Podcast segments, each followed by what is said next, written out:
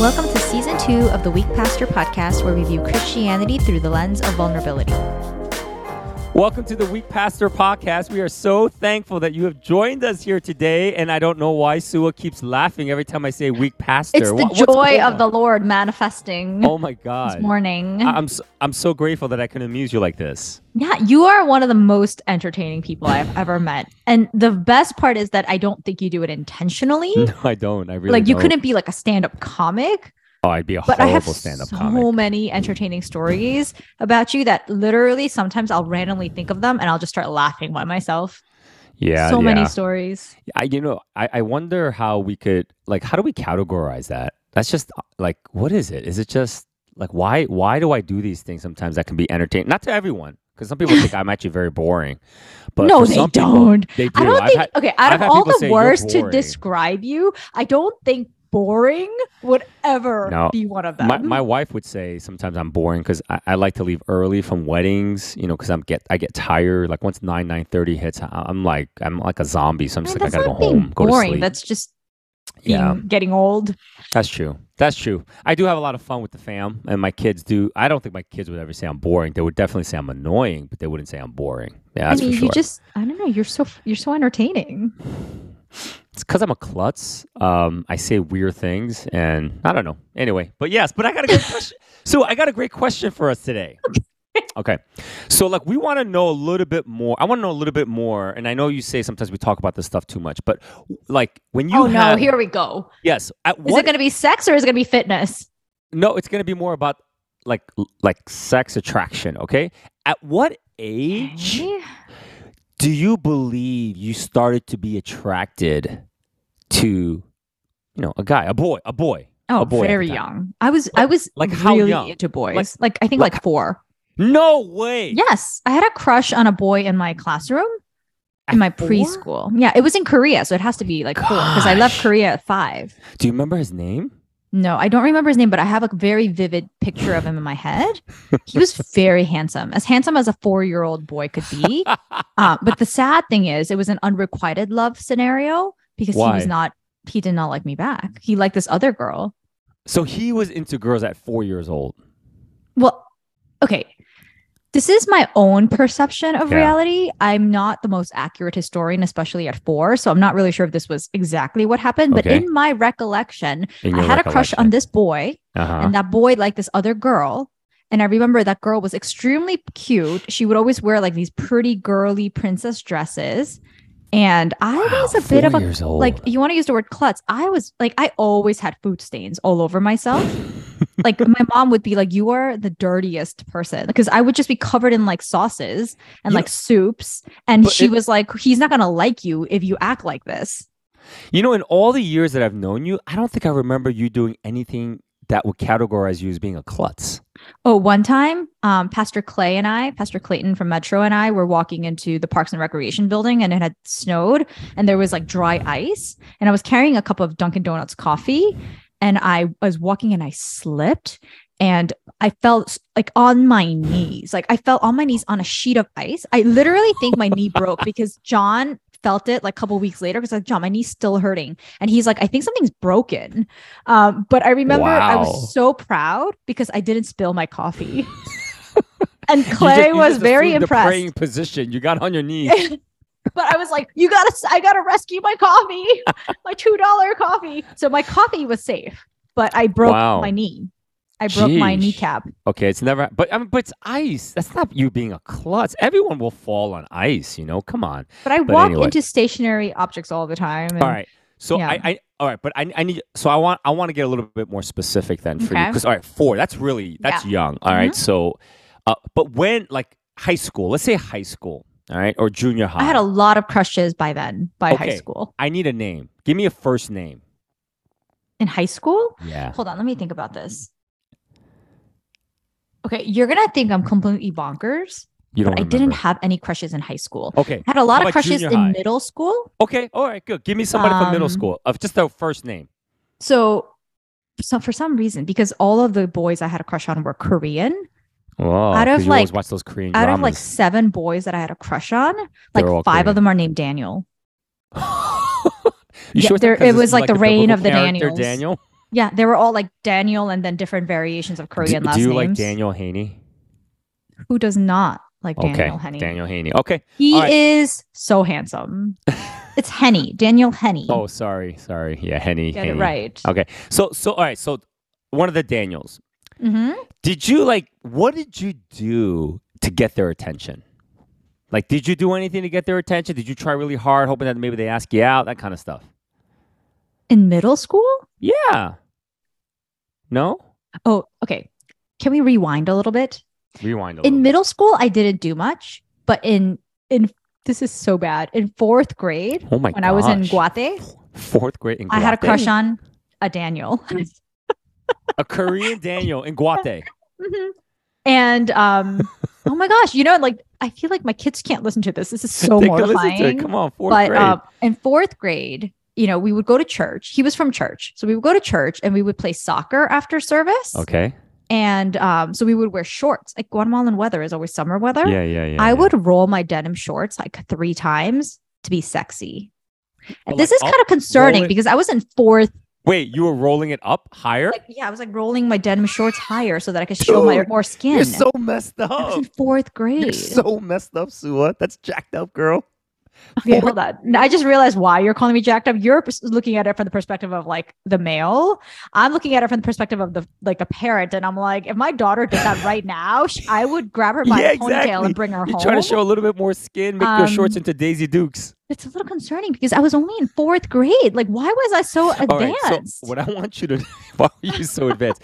so just don't be shocked when your girls are like that, when they're advanced, okay? That's that's interesting. But okay. recently I had a conversation with one of my neighbor friends because we were talking about um like boys and you know how early girls nowadays seem to be kind of learning about the whole sexual attraction Yeah. thing. And I did say to her, I don't necessarily think being precocious in terms of having a sexual attraction is correlated directly with being like promiscuous or being haphazard with sexual decisions Yeah. because like i said i clearly was extremely quote unquote advanced or like in terms of sexual opposite gender attraction like i started at four yeah. uh, possibly earlier but like i still didn't sleep with anyone until my husband and Yeah, i didn't even yeah. kiss him so like i don't necessarily think those you things You just wanted the emotional. You wanted that you want to feel the emotional, like reciprocal, like attraction and love and stuff like that at a young age. no i just like boys Yeah. I just really like boys. I had the hots for them. I mean, I don't really Of know how to explain it. I had hormones, I guess. Okay. I don't know. All right. Okay, Well, why don't we talk about you? Yeah, but that but that's that's awesome. that's, that's just you you shock me sometimes. Like I would never think you'd be the type. You're fourth grade and you're rolling up your shorts three inches to make you a little shorter. we to played get his spin the bottle in church in fourth grade. No, you did not. hmm I did. I you kissed what the spin- boy. do you even know what spin the bottle is? Wait, you kissed the now? boy at church in fourth grade. Mhm. What kind it of was in church is the this? um it was in the you know they it was in the community center that was next to the actual church and we would go into this little room and like 12 of us played spin the bottle and you kissed the boy at fourth Mhm. grade. Mhm. Dude, I would kill my daughter. and I was so happened. happy because it was Daniel Oh my god! Wait, and so you guys never like dated or anything? You never talked or anything like that after that moment? no it was pretty established that he liked me back Oh, um, okay. So like I mean it's fourth grade like what do you do Yeah, but you're fourth kissing him in fourth grade. So there were, I mean, kids are pretty aggressive. There were a couple of times when, because they knew that we liked each other, they Oh would my lock us up in a room together What? and they would like lock it so we couldn't leave. And they would be like chanting things outside the door.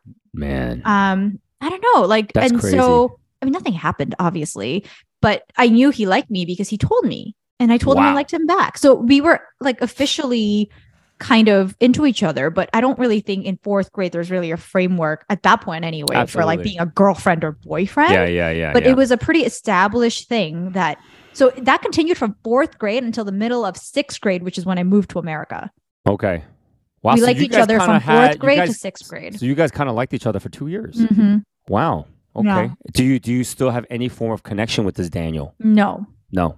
i would So- if back then we had social media probably but we didn't have any of that okay. so, So, like, just be honest. Have you actually ever searched them on Facebook to see if you I could find have. him? i have A- and you couldn't.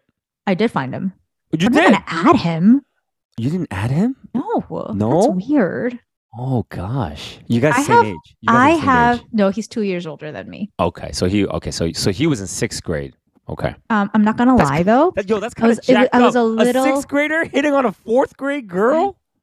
That's messed up, man. That boy messed up. I was a little disappointed. what do you mean, like how he? Like I up? wish I hadn't searched him. Oh no! So that means you saw him. You like clearly you look better when you were younger. Not now. It's not so much that he was bad. It's just um I think we idealize things in our heads. And so I, he, like- he probably didn't get any worse. It's Yeah. just that I think over the years I had romanticized it so much So, so that he had to look like a Daniel Henney to really meet ah. my expectations, which he did not. it, it's kind of like you know you read a book and then they make a movie out of it, and you're like, this is nothing like the way I really imagined it. Exactly. 'cause the book is so much better, right? Exactly. So, I kind of yeah. wish I hadn't okay. So that he could right. look like Daniel Henney in my head. So I really can't say anything. I mean, listen, my, my first crush was when I was in fifth grade, and um, really? Fifth yeah. grade? That's so delayed. no, no, but fifth grade. It was my first crush. I think I liked one girl before that. She was Okay, remember, don't give last names. Yeah, uh, her name. Uh, it's a Korean name, and ah, man, I don't know if I. I don't know if I. Maybe you shouldn't say it because if yeah, you yeah, it, I don't, I don't it's even know if it's her probably name. Yeah. Yeah, so anyway, but you know, this was Palisades Park. I lived in Palisades Park. Uh, she was just so athletic. Wait, hold Like, on. So your first crush was a Korean girl? Was this Korean? I don't know why I, find that surprising. So, like, here's the thing. My memory is so bad. I don't know if she was my first or second. That's my problem. So the my real crush for ye- for for a long time was a girl. Her name was Sunny. Um, like a Scandinavian. No, Oh, oh, oh. Scandinavian, blonde hair, blue eyes. I mean, she was beautiful. She just moved in from out of town. I don't remember where, and she sat next to me. The teacher put us together. And so we became like super good friends, like Hmm. super, like kind of best friends in class. We would walk what home grade is this? together. Fifth grade? Fifth grade. We'd walk Okay. home together. Met her mother. Mother was beautiful as well. She invited me for dinner. We would eat dinner once in a while. We became like so close. And I don't know what happened, but like, you know, our teacher one day said, um, you know, our we gotta we gotta split some people up. You know, class is getting a little bit bigger. Who should we split up? And I don't know why I did it, but I pointed to Sunny, like I want to be split up with Sunny because I don't know why I did that. And so the What? split- split You us sabotage yourself. so so the time at the time I didn't like her. I didn't have any kind of like rom- like like romantic feelings. I just loved being her friend. We were just such good friends. Wait, but that's so mean. Yeah, it is me. So then she, and then she pointed back to me like, "Oh, like it did." And then she and then we we we actually sat apart for the rest of the year. And once we sat apart, It this is? I, earlier on. No, once this is the weird thing about me. When we were together, I didn't have any feelings for her. But then once she there was some distance now at that point, then I actually really fell for her. And I kind of I fell in love with her. Like I was like, oh, I wanna I wanna date her. I wanna ask her out. And then I was just too scared to. I didn't know what to do. And again, I just had no game. And so there, there was I mean, it's hard to have game in fifth grade. There was nothing I could do. Like you know, and then guys liked her. You know, 'cause she was obviously very beautiful and things like that. But then I forget. I think it was sixth grade. You know, she, you know, we still would from time to time, if we see each other on the on Broad Avenue, we'd walk home together and just kind of chat. But it was very different. The relationship was very different at that point. And she was in the same class with me at sixth grade as well. But she did tell my sister because she was walking home with my sister Susan one day. She did tell my sister Susan that she actually at one point really liked me. Like And I romantically? Yeah, and I was like, oh man, I'm what? so you blew stupid. that. how come You I couldn't, blew I that couldn't make a move? I just can't. Yeah, you know, I mean, yeah, I was so skinny. I never should. You would never want me to put out my shorts three inches. It has nothing to do with being skinny. shorts. Clearly, she was into you, and then you sabotage yourself by I totally volunteering to it. split up. Totally, totally sabotage What are you it. So anyway, anyway, yeah. So that was mine, and but and and I did try to look for her in in Facebook, but her last name I can't spell it. It's so hard. so I remember what- it. What? But- like, was she Italian? No, she was. No, You no, don't no. know. I, You I don't think she was like Scandinavian. Was she, was foreign? Like, was she no, an no, no, immigrant? She wasn't foreign. Oh, no, no, okay, she okay. grew up. I think she moved okay. from like the Midwest, and then she moved away in sixth grade. Her and her mom Oh. had to move. Uh, her Oh. mother was a single parent, um, and I think she did very well for herself. You know, they had a beautiful home in Pal Park. I still remember like the street where they lived, you know, and stuff like that. But I looked for her on Facebook, and I can't find her because I don't know how to spell like her last name. So Have you? Anyway. Um, I mean, to, from somebody who's had that experience, probably I would say it's best you don't find her so that she yes, remains yes, yes. the Scandinavian blonde beauty oh my god. because maybe she will not. She will be I a have- Scandinavian non-beauty. I, I still we I still have pictures to prove her beauty. Okay, but you know, fifth here's what's sad. Yeah. It's like I say this, like, oh yeah, I looked him up and it was so disappointing. But you know, let's be real. Like, there's probably men out there who are googling me, and also like, mm, we should. I should have just left her as part of my memory. so like, let's let's not, you know, like let's Yes. not pretend that this is not like a reciprocal thing that's happening. man. You well, know, you know this kind of segues really well into our topic. does today. it? Yeah, because we're going to be talking about people pleasing, right? Because if you have a crush on somebody, what do you want to do? You actually want to find ways where you could please them so they'll find I out. I think it's a like bit of a you. stretch, but we'll go with it. All right. Anyway, well, so people pleasing. I listen. If you're listening right now, and you've never struggled with this, then you should probably just turn us off because, uh, yeah, I just think there's so many of us that we struggle. It, it's hard to say no to people because we don't want to disappoint people. We love the fact that we really want people to like us, and uh, and for some of us though, that has actually become like a I don't want to say a sickness but it's actually compromised how you should be living your life. And for a lot of lot of people, if you really struggle with people pleasing, it becomes a sickness in your life, meaning that you know, like you just constantly depend upon the approval of other people.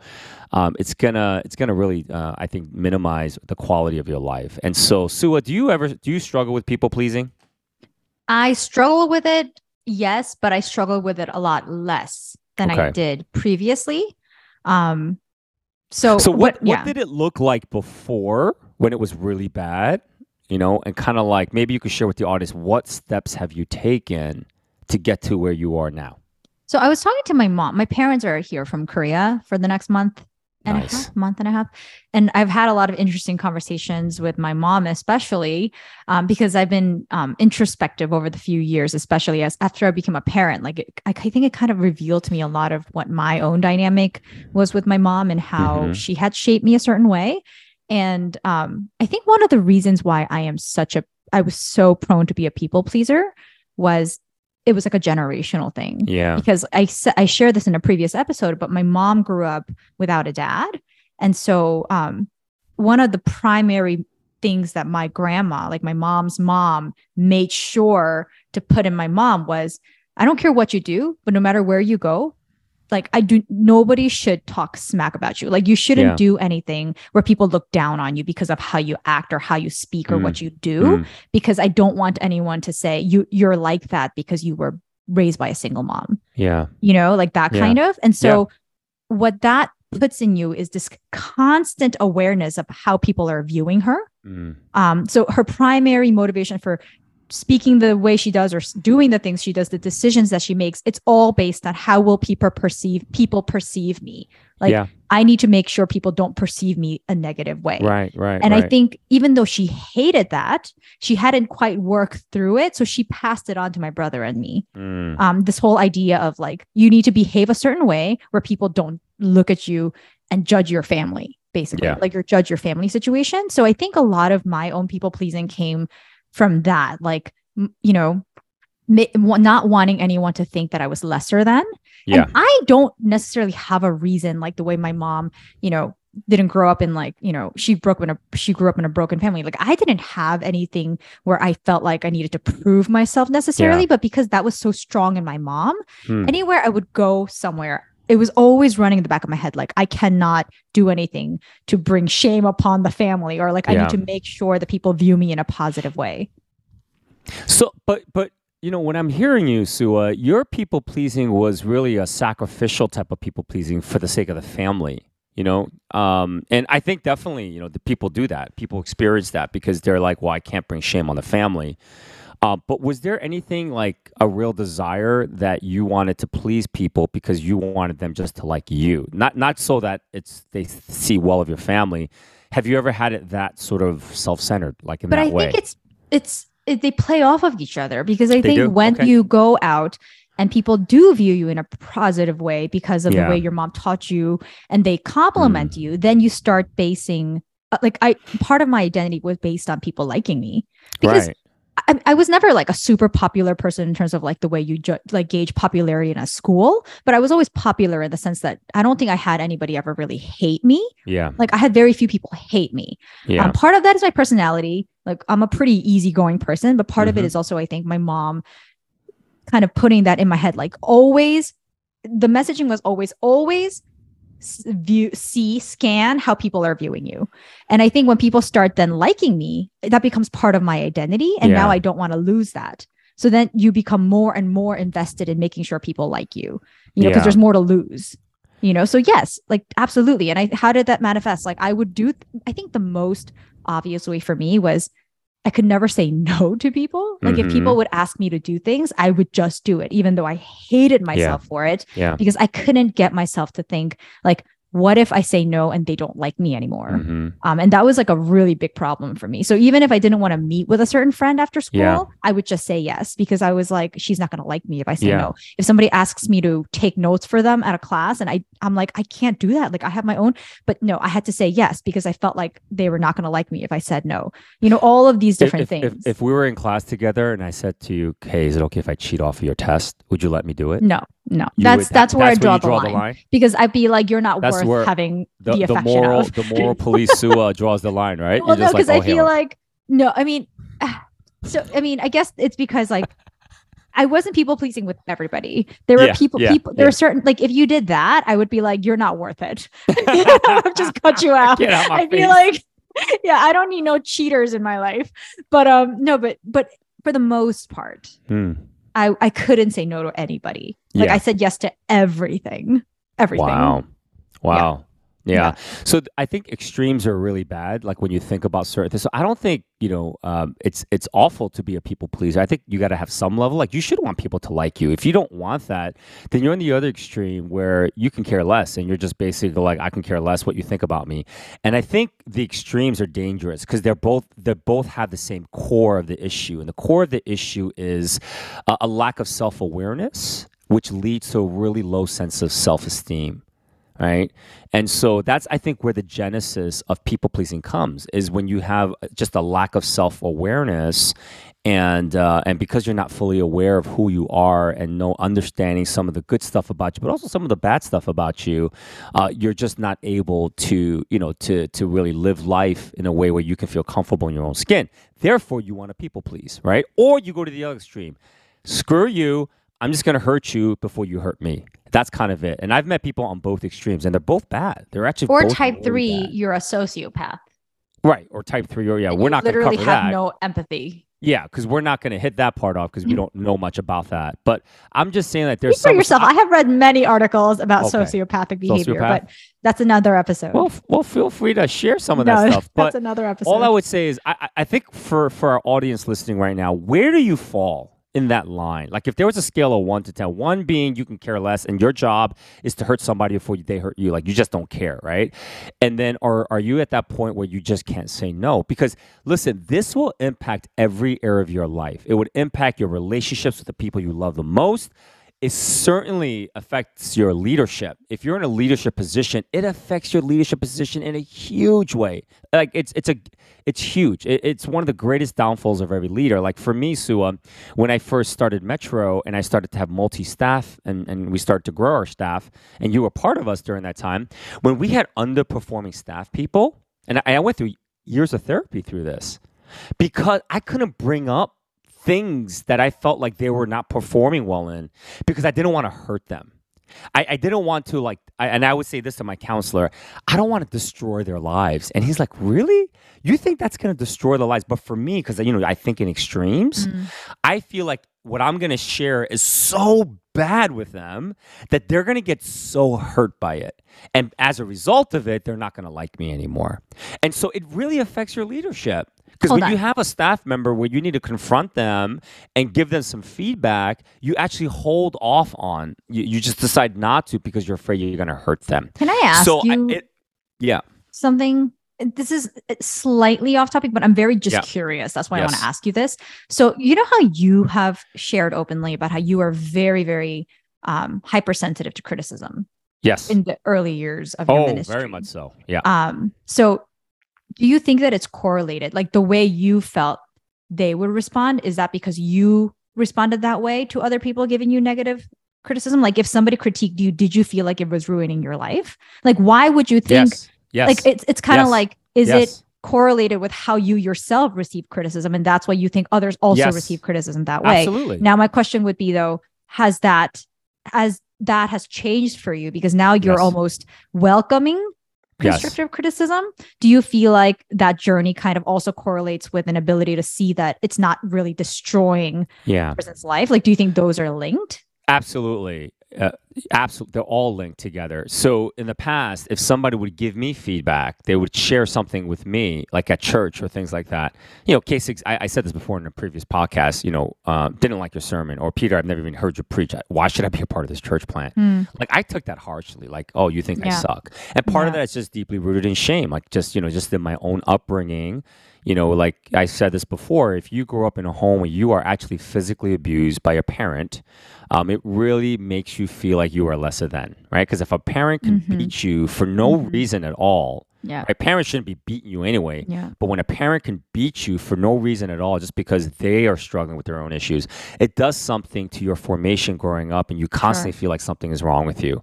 And so, because the wounds haven't healed, and I hadn't gotten to a place where those healed, you know, like, yeah, if I heard a feedback from somebody, I felt like they were attacking me. Like, why are you attacking Mhm. me? And so, I naturally brought that in. And when I was leading, I just didn't want to confront people on certain things. I hate, I absolutely hated it if I had to. And eventually I had to do something, right?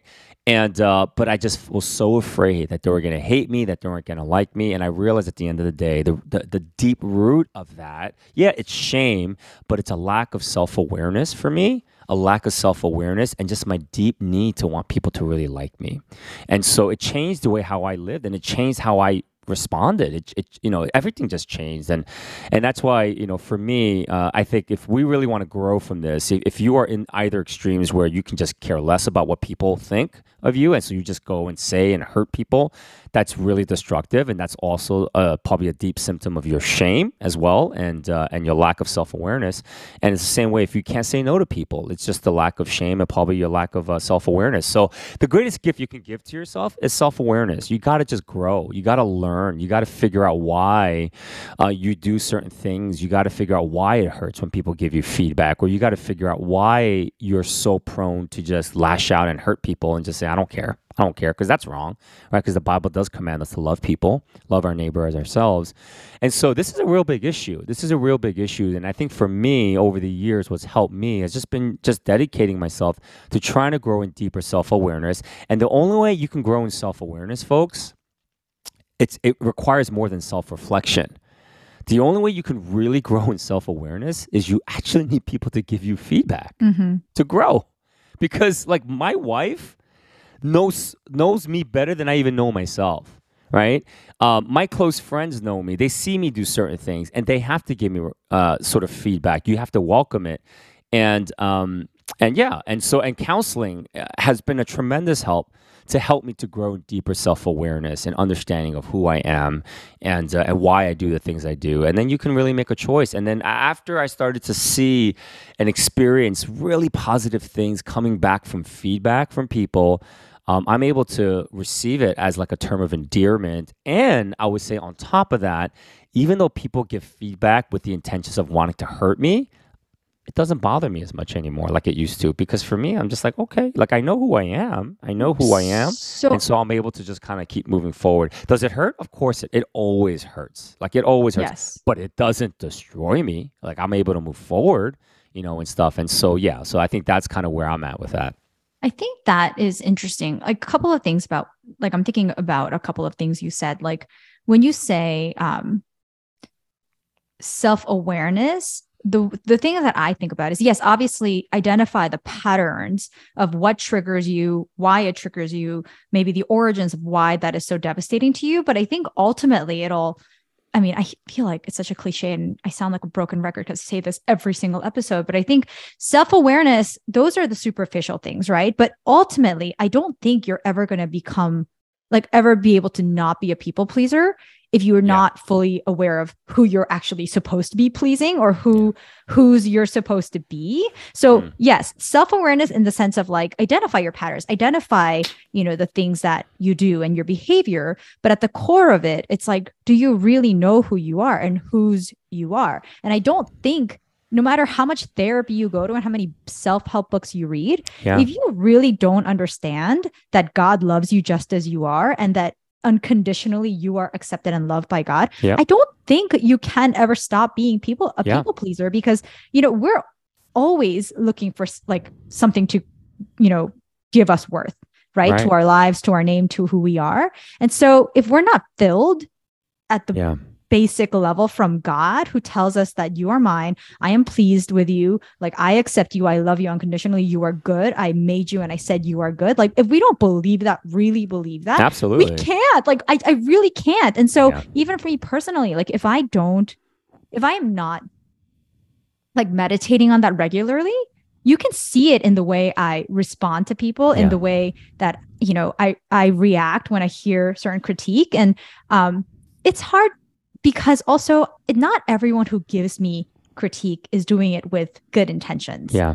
um this is something i've also learned. Like yes you're right. Like let's give people um like let's not be so arrogant to think that only we know ourselves because there's parts of ourselves that we only find out in relationship that we might not know. So Yeah. if somebody gives me critique about how i am i can't say that's you don't know who i am that's not Yeah. who i am because there's Yeah. parts of who i am Yeah. that are only really known to others who view me Mhm. from the outside Mhm. um, and so I think we have to humble ourselves and say, yes, I think you are right. But at the same time, I think we have to protect ourselves also and know that not every single person who gives us critique is doing it with the right intentions and the best Right. intentions. Right. And we can only um, like sift through those if we, like you Yep. said, kind of are rooted in who we actually are in our identity in Well, Jesus, right? I mean, Sue, you just said something really important. So it's not the goal isn't just to grow in self awareness, but like you know, because I know I say that, and it's the greatest gift you can give to yourself. Yes. The reason why it is, I is agree. because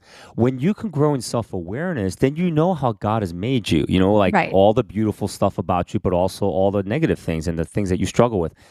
But God loves all of you. He loves all of you. And if you Yes. don't know even the bad stuff about you, then how are you going to love all of who you are? How are you going to ever know you're a child of Mhm. God? That's you're good. just going to be completely oblivious to it. So, Sue, exactly what you said. Knowing who you are, that you truly are a child of God, is so paramount in living your life so that you're not going to be a slave to being a people pleaser or being a person that just wants to hurt everyone. You have to know who you are so that you can realize that when Jesus died for you on the cross, he died for all of you. The Mhm. bad stuff as Mhm. well. And you embrace that, and then you truly are able to receive and, and live out and believe within your heart that you truly are a child of God. And so I just could only really speak to the people right now who are listening. If you're a pastor and you're listening, I really want to encourage you. This is this could change your life. It can change your ministry because being a pastor, Suah, it's so much about people pleasing right? Because if people don't like you, if people don't like your sermon, like it, it's like our job, honestly, like when I think about it, the reason why it's so hard, like some people sometimes say, oh man, you know what, you just preach once a week and it shouldn't be that difficult. The reason why our job is really difficult is because many times, like we get sucked into this people pleasing mode. Mhm. Like we can't say no. Somebody say, "Hey, I'm really struggling. I want to meet with you," and you're struggling too, and you're and you got a lot going on in your life. Like we feel like we can't say no. Like okay, we'll meet you, and we keep doing it. We're we're like literally leading on empty. We're giving people stuff that we cannot give to them because we have nothing left in our Right, tank. Right. But yet we're still doing that, and a part of us ends up dying, and that's how we burn out like that. And so we just can't say no. And so this is why this is so critically important that we really try to grow and, in understanding who we are and what are some of our limits and live within that. Otherwise, we're going to struggle with this. And being that's why the pastoral life is only a five year lifespan because it's just only so much you can do. And if we can finally get to the place where we're going to say, I am not going to just do this to please people, I'm doing this because God's called me and I can only please God. And that's it. And fully learn and learn even how to say no. Learn how not to even, uh, you don't have to respond. This is my struggle, Sue. Like, I still feel a need. So I still struggle with people pleasing. I still feel a need to respond to almost every email that I get. And I have friends. I have friends who are, you know, um, they get, you know, lots of emails from all these different folks and stuff like that. and they tell me I don't respond. I'm like, really? How do you deal with that? Like, if somebody's responding and they're asking you for something or they're asking a question and you don't respond, you don't feel like a jerk? Like, you don't feel like you're going to hurt them, disappoint them? It's like, well, like, I, I just, I have a certain amount of time that I could do the things that I can do. And for me, I am not going to respond to emails that, uh, that, that people send me that I don't even know. Like, I have no relation with them. I'm not going to send, I'm not going to spend time doing that. And I'm just blown away sometimes when I when I meet fr- when I have That good friends like this. I'm just like, question. you guys have really learned to balance your life and live within your limits. And as long as you live within your limits, you feel good regardless if somebody thinks you're bad, you're D DB, is that douchebag? DB, you know Are we and allowed stuff. to say that? I'm gonna have to Am I allowed edit to say out. that? Oh, I'm No. I'm just Maybe- kidding. maybe I I'm shouldn't just say that. kidding. I'm just But you know, but but but really being a pastor, being a leader, you constantly like feel like you need to please people. But is that pol- like okay? Can I ask you though about that particular point?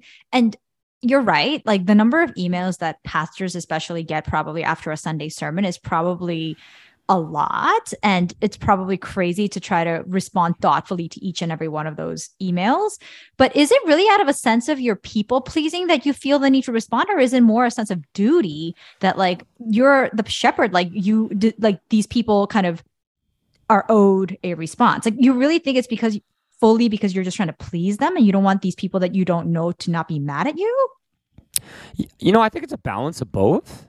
Uh, but but I will say though, like for me, it's not. I think for Metro, for people who who send stuff via Metro stuff, like I do feel always like I need to respond, if, especially if there's a lot of questions in there. Like to me, it's a no brainer. You got to respond. I'm just talking about um, like random always- people? yeah random people but always just feeling a need to do that and and and not letting the main motivation be i just got to do it because I don't, I don't want them to think that i'm a, a db you know like Mhm. i'm i'm this bad person and i don't care about them and uh and yeah you know and, and there's just so I, you know I, I struggle with it regularly because sometimes people write like discourses in an email it's like You know, I, Pastor like David Hosang, who has pages. recently went gone back Yes. to California where it's nice and sunny, once said to me when he first came to New Jersey, he said, It's really interesting coming from California to New, New Jersey, like a New Yeah. York City suburb, because the kinds of emails that he gets from the people in the East Coast are extremely different, both in length and content. yes. Like he was like, in California, people write me like one liners. And in the East Coast, like I'm getting five paragraph emails. Are you like, serious? Just, yeah, he said it's just like the vibe is just different. So maybe Wow. you just need to go back to California. Man, I don't know, but anyway, I would say yeah, the emails some some emails can be incredibly long, and it's just it takes so much time to to read through it and to really try to answer it well. And so yeah, there's always that struggle. You know, do I do I do that or just say hey, listen, let's just get together and talk it through, you know, things like that. But I just want to encourage our, our folks who are listening in any type of leadership position, particularly in pastoral ministry. Um, people pleasing will actually really impede and it will hurt your leadership, especially when you are called to lead a church and you have multiple people on your staff and you can't really challenge them and confront them and uh, and really talk to them and just say, listen, you're not doing well. There are some issues I have with you right now. We need to talk through this. And I still struggle with it. It's not an easy thing for me, but I have to do it. I know that I have to do this. This is a part of part of my job that I have to do that. And like for so long in the past, I, I oftentimes like put it on hold many times because I was just so afraid. I was afraid that if I shared something, if I gave feedback, or I just felt like I just I would really disappoint them, and so I, I it really affected how I lead, and, and it's been different now, and I've been able to grow uh, within that. But it's it really is it's a real big challenge. It's a real big challenge. So Sue, for you, like how have you been able to overcome people pleasing? Well, since you're sharing about your own, um, like your own calling and ministry and how this applies, like I did want to say something about being a stay-at-home mom and how this Yes. plays out. Well, in the beginning, I will say it was really, um, in the beginning of being a stay-at-home mom, it was kind of difficult because I think I, if I think about it, I really did crave the affirmation of other people for the output that I was giving out. Sure, sure. And so when you become a stay at home mom, your kids don't, I mean, your kids love you and say they love you, but they're not necessarily acknowledging all of the work and sacrifice that you do for them. And there's no real output, right? At the end of the day. Mm. So there's nothing for me to show people and say, this is what I've worked on in the past three weeks. Like, like please give me a grade or at least like affirm me or tell me I did a Mm. good job. Like nobody really says you did a really good job today. Mhm. You know, it's just something that you just have to accept that this is part of my current ministry and hope that one day in 20 years my children will look back and say I did a great job. But there's no Mm. immediate, like there's no regular affirmation from anybody about the output that I'm giving. There's Yeah. no output. Like there's no visible output. Yeah, so I think yeah. that was kind of hard. But the other part is I have there is temptation even for me as a parent to be a people pleaser with my kids. Like, Sure. there's cer- like there's times when my kids are clearly doing things that they should not be, but sometimes I don't want to discipline them because I don't want them to be mad at me. Like I don't Mm. want them to hate me, you know? Mm. And I have to say at least for me personally, that has gotten easier after I became a stay-at-home mom. This was much more common for me when I used to be a working mom, and I think it was Mm. because I had a lot of guilt right. about not spending enough time with my children. And so when I come back after not seeing my kids all day, I didn't want to spend the two hours that I have with them disciplining them. Yeah. And I wanted them to like me.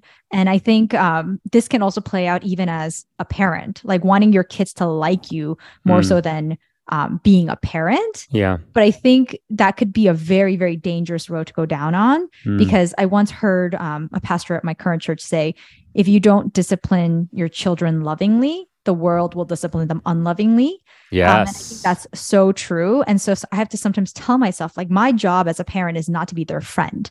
Like, my job as a parent right. is not for them to like me and think That's right. I'm nice. Like, my job as a parent is to guide them and discipline them as need be and really show them right and wrong and give them a framework. But it is not to be their friend Absolutely. So yeah, I hope they like me and I hope they have fun with me and I hope they love me. But my priority is not to have them like me. yeah. Um, and I'm so glad that, you know, I'm in my 30s now being a parent and not in my 20s because in Mm. my early 20s, I really think it would have been hard for me to, you know, be mad at them and discipline them Mm. because I would have been so preoccupied with like how they will perceive me in that Yeah. moment, which is so like crazy if you think about it. Like they're my kids. Like, why Yeah. should I care whether they like me or Yeah. not? But it was so deep seated for me and that that need for everybody to like oh, me that it would I have completely Suah.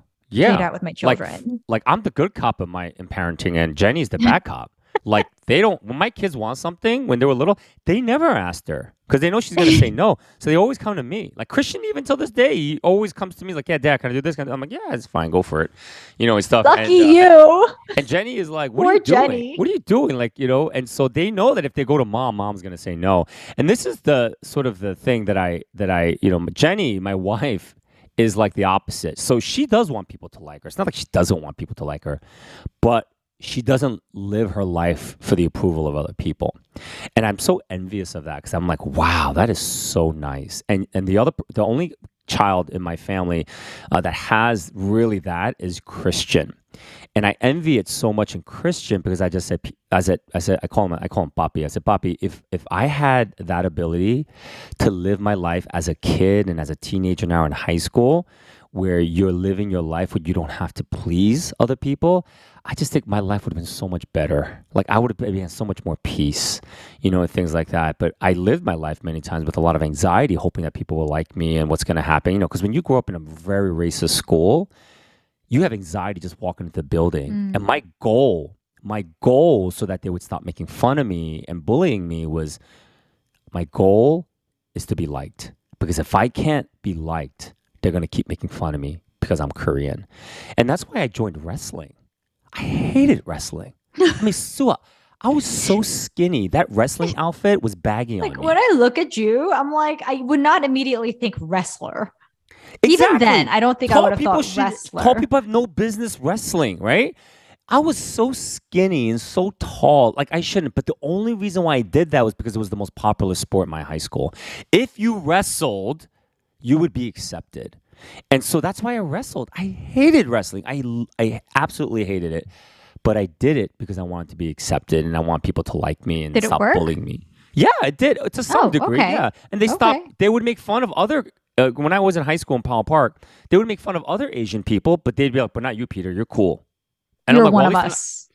not- uh, But I said, at least I'm, at least they're not making fun of me. But at the same time, now I was becoming a coward, right? You're More like, of a coward. You're like, you know, you're like those tax collectors. You know, I'm just yeah. Yo, Suah, I was like, you know, these because these other Korean kids Cater were coming from people. Korea, they were looking at me like, "Why aren't you defending us? Like, at least you're with these guys. You should say, hey guys, leave them alone, all right? You know, they're they're good people." But like they're looking at me like, how come you're not helping and defending us? And for me, I was just so scared. I was so scared if I did that, then they would no longer like me. And so for me, this runs so deep. So I have an incredible amount of empathy for those who who who struggle with people pleasing. Um, you know, I think Kayla is kind of like in the middle there. You know, Christian is really like on the side of like in a health like Jenny. Kayla, I think is could maybe be a little bit more like me than Jenny, but I think she's more like Jenny in some ways. But Christina is like me. You know, Christina and I are so similar, and she and I have had very long talks about this in the car and just in life. And I just I tell her because I know her because she and I are so similar. We're wired so similarly. I just said, you know, Christina, like you know, as you are now, you know, she's the president of InterVarsity. She's teaching. She's a I thought she's a professor. She teaches a freshman class so at Rutgers. proud of her. So she's like growing in so many of these things. But I just said, just, just please. I said, honey, please, like as because you definitely have all these leadership gifts. But I just said, honey, please, like don't people please. Like don't live for the applause of other people. Don't live for their approval. And she's like, you know, dad, it's not easy. And I was like, I know you're my daughter. I'm sorry you got that from me, you know, but like you can do better. And she is, and she's in a, she's so much in a better place than I ever was. And that's why she's so far ahead of I will ever be in that way, especially at her age in college. Oh gosh, like I wish I could be like her when I was in I don't- college. I, I don't know what Christina is like with her peers, obviously, and I only know mostly from what you tell me about her. But I would have to believe that even though, yes, there are people pleasing patterns both for you and Christina, the identity thing is so different from Yeah, where you so guys come from Yeah. because she came from a loving family Yeah. belonging with a sense very strong sense of belonging um knowing that you guys accepted her and loved her Yeah. unconditionally as parents and so yes people pleasing patterns happen i think most of us struggle with it in some way or another but i i don't uh, just from the outsider's perspective i Yep. can't imagine categorically it's the same kind Yeah. of Yeah. um people pleasing that you struggled with because you guys fundamentally come from different Yes. circumstances yes. you know I agree. I 100% Yeah. agree. I'm so proud of her. And I, so for me, as, as we get close to wrapping up here, I, I want to encourage our audience, like, so yeah, go see a counselor. Those are all great. But here, here's the one thing I think that was a game changer for me. I don't know if there was like a game changer thing for you, Suah, that's helped you to grow because you're not a people pleaser. I don't see you as a people pleaser, you know, the way you were earlier on in your life. So for me, I think the biggest, the most important thing that I've had to sort of come to grips with is that if I'm truly going to be, if I'm truly getting a value in my life of being vulnerable or being weak, that's what this podcast is about, about being vulnerable, um, being who I am, not with everyone, but with a few people in my life that I can just be completely honest and raw with. What happens then is that when you're able to be like that, when you can confess things about yourself and invite some, like a few people to be a part of your dark little worlds, it allows you then to be, to even embrace feedback because you're being very honest with who you are. When you cannot be honest with yourself and actually share that in, in, in, a small community, I think it'll be really difficult for you to ever sort of break free from this desire to want to please people. And so I, you know, this idea of intimacy and what I've learned, Suah, um, as I'm getting older, as you get older, you know, because God created us for relationships. When you don't have intimacy, like not sexual intimacy, I know we talk about that a lot, but when you don't have intimacy, meaning being fully known, that there's a one or two Mhm. people in this world that know everything about you. When we don't have that, we are living antithetical to how God's created us. And as we get older, what happens? You know, David Hosang says this all the time. He says, we get weird. We just get really, really weird. Get what he's saying is, if you go a little deeper, is because because you're not in touch with yourself, you're just not able to be in any relationships with other people, and then you begin to struggle in so many other ways where you know you you you know the midlife crisis. That's all stems from this lack of intimacy. And so being vulnerable, embracing this posture of weakness allows you to have more deeper intimate relationships with other people.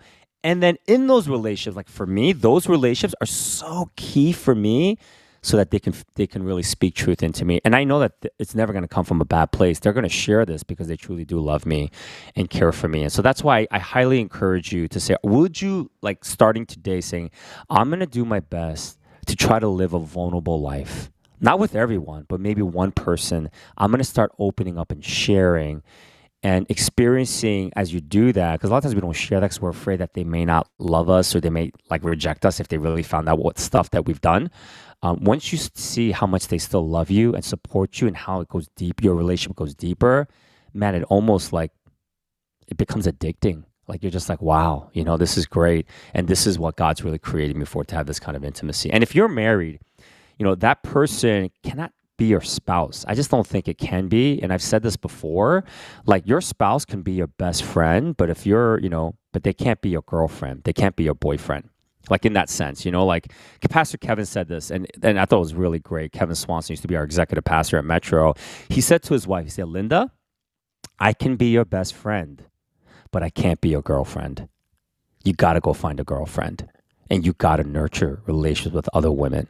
And that's the same thing and that's why i think like it's important to have gender-based real deep deep relationships gender specific um, you know relationships like that. So anyway that's just my thoughts there and i want to give our audience a little something in terms of to sort of break them free from people pleasing yes growing in self-awareness but as you're in these deep relationships but choose to live a weak life. Choose to live a life where you're going to say i'm going to be vulnerable with one person you know, in my in this world, whoever it might be, and hopefully that person will be vulnerable with you as well, and there will be that reciprocation. So, what about you, Sue? What's helped you along the way in terms of uh, being uh, being a person that doesn't please people as much as you did before? I mean, I'm just gonna say part. I mean, other than what I've already said about the whole question of identity, I think for the most part, when I talk to people, it seems that there is a general trend as you get older where you do become or at least from my circle of acquaintances and friends, you do become less people pleasing as you get older. Mm-hmm. And I would like to attribute that mostly to like kind of understanding what your priorities are and yeah. um kind of learning more like in growing in self-awareness. But as you're talking, I'm like thinking about um so like my daughter got baptized recently and one of the nice. questions that they ask them um for all of us is a questionnaire that they say how has your life changed before accepting Jesus as your Lord yeah. and after? Um, and this was a very interesting question because I don't think I've ever been asked that. Like I've always mm. been asked, you know, um, have you accepted Jesus? Um, or, you know, like, like how did you come to accept Jesus? But I don't think I've ever been asked in my mm. life, how has your life changed specifically because you accepted Jesus as your Lord? Mm. Um, because inherently really the question good. is, what are the fruits of your life? Like, yep. what fruits are you bearing in your life? Yeah. Right. Yeah. And it was very interesting to ask my 10 year old that because I was like, well, she's 10. Like, what fruit does she have?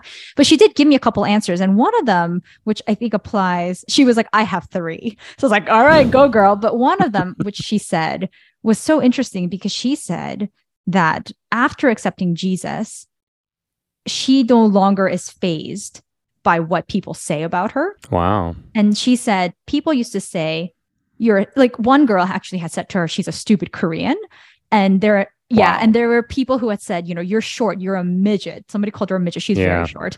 Um, a, a problem you pro- clearly cannot identify with. My wife or your family. No, my uh, wife. Well, minus Jenny. It. And then yeah. you know, she was like, some kids have called me stupid and all of mm. these things. And before, I would feel so sad but she said, because Jesus told me that's not who I am, she's like, I don't care what Dang. they say. Because she was like, oh, I will, I will think about what God said about me. And God that's did not awesome. say any of those things. Yeah. And I feel like fundamentally that's what it is, right? But the problem is, do we not know what God says about us? I mean, yeah, in your head, maybe. In yeah. our heads, maybe logically, we can spew out, yeah, yeah like God yeah. thinks I'm great, like God loves me. God sent his son for me. But do we really believe it? Do really like do we it? do we yeah. live as if we really believe it? Yeah. If somebody saw us and the way we make our decisions, the way we do our relationships, would they be able to glean from that? This is a person who genuinely believes that they are loved by God unconditionally.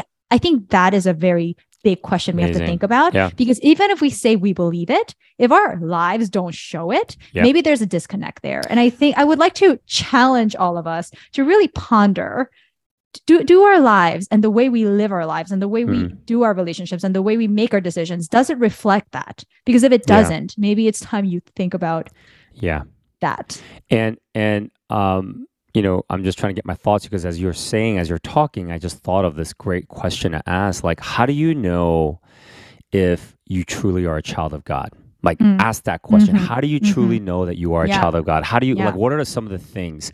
And here here it is as I was hearing you talk. Here it is audience. If you can receive feedback. Mm. If you can receive Mm. feedback and you don't think they're trying to attack you and you're receiving it in a sense where you see it, oh, it's a term of endearment from not not from strangers, from people who are closer to you, Right. people that you know, people maybe that you work with, okay? If you can receive feedback, then I do believe that's a clear indication of fruit. Mm. Um, that that one could say, you know what? I actually am believing that I'm a child of God because I can receive Mhm. feedback. Or if Mhm. somebody says something terrible to me, I can still live and I can, it- it'll affect me a little bit. But at the end of the day, I know Jesus loves me. I know I'm a child of God, and I know I'm a queen, a princess, or, or a prince to the King of Kings and Lord of Lords. So I can just live my Mhm. life. You know, I think that's a great indicator. So, you know, the question is, yeah, how do you know if you're a child of God today? Do you really believe it? How do you know you believe in it? Can you receive feedback? Mm. Can you? And can you really confront and give feedback to people that you really love and care for? Because if you see somebody that you love and care for going away in a direction that you know is not healthy and it's dangerous and you don't have the courage to share it with them, then maybe you don't really believe that you're a child of God either because you're Mhm. holding that back. Because why would you want somebody that you love and you care for? Why would you want them to head down a down downward spiral in their life because you're so afraid to confront and share with them that you got to be careful. So anyway, I think those are some thoughts. Listen, if you have an example of a struggle of people pleasing, or you have a, an example of how it's affected you, and uh, a scenario in your life that that makes it real difficult for you not to say no, um, you know, things like that. Would you please share it with us on our on our social media, on our Facebook, on our Instagram, or even on our website? You can email it to us. You know, you can go to weakpastor.org and you can email us any of that stuff, and we love your feedback on it. So we just want to thank you so much for listening, and we hope that you'll join us next week. Take care. Bye.